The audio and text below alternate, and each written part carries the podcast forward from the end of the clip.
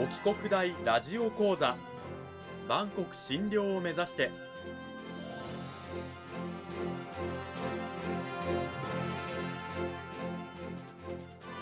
番組タイトルにある万国診療とは世界の架け橋を意味する言葉です。この番組はアジアの十字路に位置するここ沖縄にある沖縄国際大学で日々どのような研究や教育が行われているのかを発信していく番組です。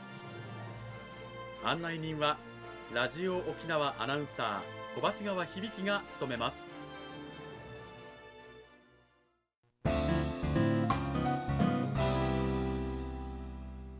沖国大ラジオ講座今週は先週に引き続き沖縄国際大学産業情報学部産業情報学科の宋誠先生を迎えてお送りします。宋先生今週もよろしくお願いします。よろしくお願いします。講義タイトルは人工知能とロボットの光と影ということでまずあの2週目に入っていく前に先週のおさらいをしたいと思います。先週はあの人工知能とロボットということでまず話題になっている人工知能その理由はということで、まあ、従来だと例えば猫という生き物を人工知能にあ、まあ、知能 AI に教えるためには、はい、えー、猫というのはこういう生き物です、はい、三角の耳があって丸い顔でひげが生えていてというような条件をいろいろ教えてこれこそが猫ですよということで、えー、機械もそれにね、えー、当てはまる生き物を猫と判断するんですがそうするとキツネも犬もタヌキもキリンも、はい、え猫と判断されることがあったと。はい、ただ人工知能というのは、まあ、猫の写真を何枚か見せて、はい、これが猫ですっていうふうに見せていくと、うん、ああなるほど。こういう感じのが猫なのね、うん、みたいな。すごいこう人間のように柔軟に学んでいって、例えばこう顔が半分しか写真に写っていない生き物でも、これは猫だって判断できる。しかもかなり正確に、はい、ということでねかなり頭のいい、えーまあ、人工知能 AI ということなんですよね。はい、でその AI 人工知能は我々の生活の中でも今たくさん利用されていてネット検索や、まあ、監視カメラ、はい、まあ、スピーカー掃除ロボット、まあ、生活の各所随所に AI が利用されていると、はい、いうことなんです。はい。えさらに、まあ、人工知能が脳であるならば、はい、肉体にあたるロボットの部分もですね今話題になっていて、うん、この人工知能がえロボットにこういう風に動きなさいっていう指示を出すんですけどそれがま非常にこうロボットを滑らかに動かすことができると、はい、たくさん学習した人工知能というのはロボットをそういう風に動かすこともできるし、はい、その動きをしたロボットのデータをまた人工知能が分析することによって、はい、さらに効率的であったり滑らかなまるで人間のような生き物のような動きをロボットでできるようになってきていると。はい、AI とロボットそれぞれが相互に、まあ、いいね、え影響を与え続けていてこうしたことから、まあ、将来我々の生活をより人工知能とロボットが楽にしてくれるかもしれない、あるいは今世界を取り巻くさまざまな問題の解決策を提示してくれるかもしれないという非常に希望あふれる、そうですね。先週のお話だったんですが、はい、それを踏まえてあの先生今週はですね、はい、影の部分を話していただけるということなんですけれども、はい、さあ人工知能といえば私は映画の「ターミネーター」がやっぱりパッとくるんですよ。はい、人間を滅ぼすみたいな。はいああいうこう AI 人工知能の脅威論っていうのは実際どうなんでしょうか？はいまあ私もターミネーター好きなんですけどただこれは正しくない捉え方なんですね。はい。はい。まあむしろ AI は人間と共にあって、まあ夢と希望を与えてくれる存在になると考えてます。うん。これはどういうことなんでしょうか？具体的には。はい。まずですね、押さえておくべきは人間の脳は2つの力を備えているということです、うん、一つは知能です。ここでいう知能とは論理を組み立てる力を指します、うん、問題を解決に導く力ですね。でそしてもう一つは意識です、うん、意識とは物事を感じる力ですね。動機のきっかけにつながるものを指しますで人間はこの2つの力を使って理想とする世界を築いてきたんですけれども、うん、知能と意識で人間は、まあ、世界を作ってきた。はい、うん、でそれに対して人工知能は知能の部分しか持ちえないですね。うん、どこまで行っても論理の世界でどんなに知能が高度化してもそれが動機につがつながることがありませんので、うん、はい、人間のように自発的にこれをしたいとかそう考えることがないんです。人間が自発的に何かをしよう何かを作ろうっていうのは意識があるからこそ。はい。で AI にはこの意識がなく知能のみ。そうなんです。ということ自発的に例えばターミネーターの世界ではい。人間は危険だ滅ぼすべきだみたいなそういうことは起こり得ない。そうですね。コンピューターが、まあ、人間は我々の利益と対立するから滅ぼさなくてはなんてことには、まあ、なり得ないわけです。はあ。ということはまあ良き相棒となる可能性の方がもう大きいと。そうですね。うん。はい。人工知能が発達していけば、まあ、いずれは共に歩んでくれる相棒となってくれると。はあまああの人間のねそういう滅ぼしたりとかっていうね、はい。生活を害する脅威になり得ないっていうのは安心したんですけれども、あの一方でじゃあアトムの世界はまだ遠いと。い。うことなんでしょうか。そうですね。うん。まあアトムとかそういったドラえもんとか感情的な部分を持つロボットのはまだまだ難しいかなと思っております。研究が進めば感情や意識を持つ、まあ、AI、まあ、ロボットというものは誕生しうるんでしょうか？そうですね、まあ、今現在はなかなか難しいと、うん。えーそういった見解になってますね。なるほど、はい。私が生きている間にドラえもんね。はい、えー誕生するとまあ面白いんですけれどももう少しこれは研究がそうですね。進まないといけないということなんですね。はい、さてあの人工知能の脅威論で先ほどね人間を滅ぼすなんてストレートなね話が出ましたけれども、はいもう一つ脅威として例えば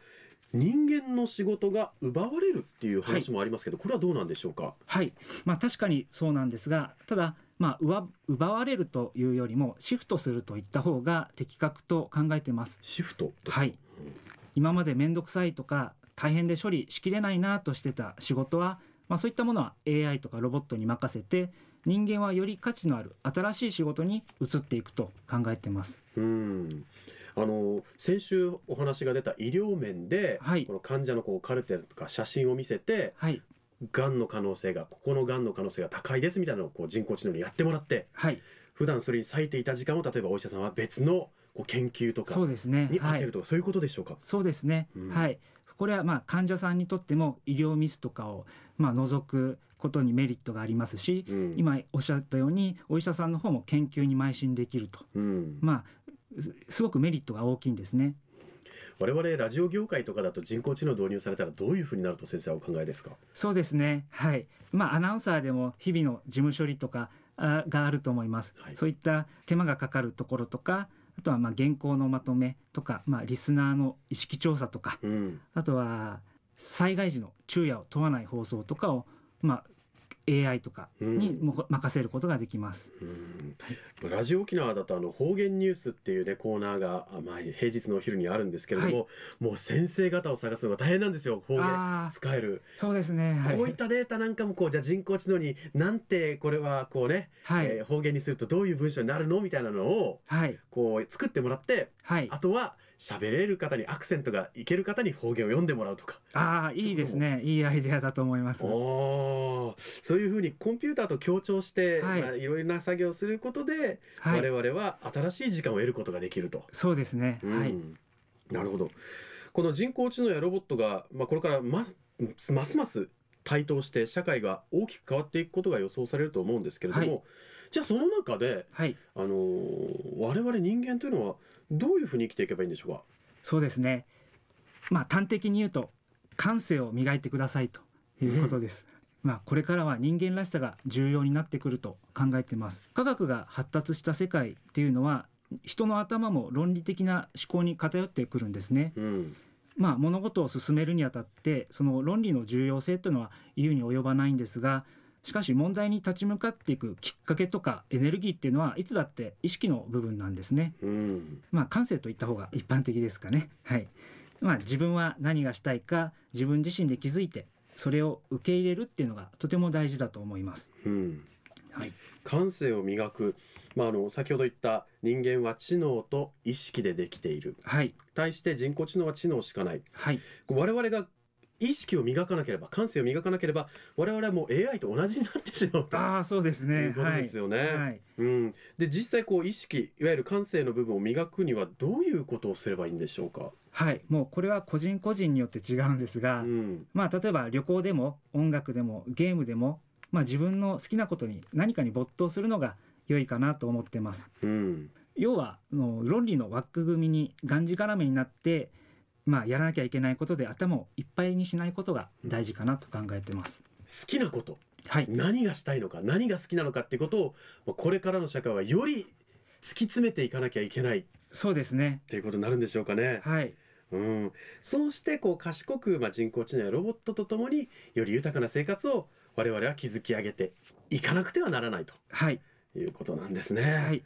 やしかし人工知能がこうどんどん発達してくるとはい、加速度的にこうなんていうんですかね人類のいろんな問題が解決していきそうな、はい、ね展望はあるんですけれども先生はどうお考えですか、そのあたりは。そうですね。まあでもその解決のきっかけになるのはやっぱり人間の、えー意識の部分なんですね。うんはい、まあそのためにもやっぱり感性の部分を磨いてくださいと。で、まあこれまで AI ロボットの話をしてきましたが、えーあくまでこれは道具でしかないと。それをうまく使うには、まあ、人間の意識のところ考えのところがかかっているとそう考えてください。今週は沖縄国際大学産業情報学部産業情報学科の宋誠先生にお話を伺いました宋先生ありがとうございましたありがとうございました。さて2週にわたって人工知能ロボットについて宋先生にお話を伺ったんですけれども、はい、あの先生自身は今後この研究分野をどういうふうにこう発展させていきたい自分の研究として伸ばしていきたいなみたいな思いってありますか？そうですね。はい。やっぱりまあ皆さんに感性を磨いてくださいって言ったんですけども、まあ私自身もまあ AI ロボットを正しく使えるようにその感性を磨きながらその中でまあ研究の方向性を定めて人の世の中に立つような AI ロボットを開発していきたいなと思います。でぜひ皆さんが夢を見られるようなえーまあ、誰もが臆することなく自分はこれがやりたいと言えるような社会を築けるような地盤を作っていきたいなと考えてます。もしこの先生の思いに共感をしたあるいはですね、人工知能やロボットについてもっとたくさん学びたいという方は、は沖国大の宋先生のね研はい。究室のドアをこうガンガンガンガンと。はい、ぜひぜひ、はい、壊すぐらいの勢いで来てください。はい。2週にわたって沖縄国際大学産業情報学部産業情報学科から宋誠先生をお迎えしてお送りしました。宋先生2週にわたってありがとうございました。ありがとうございました。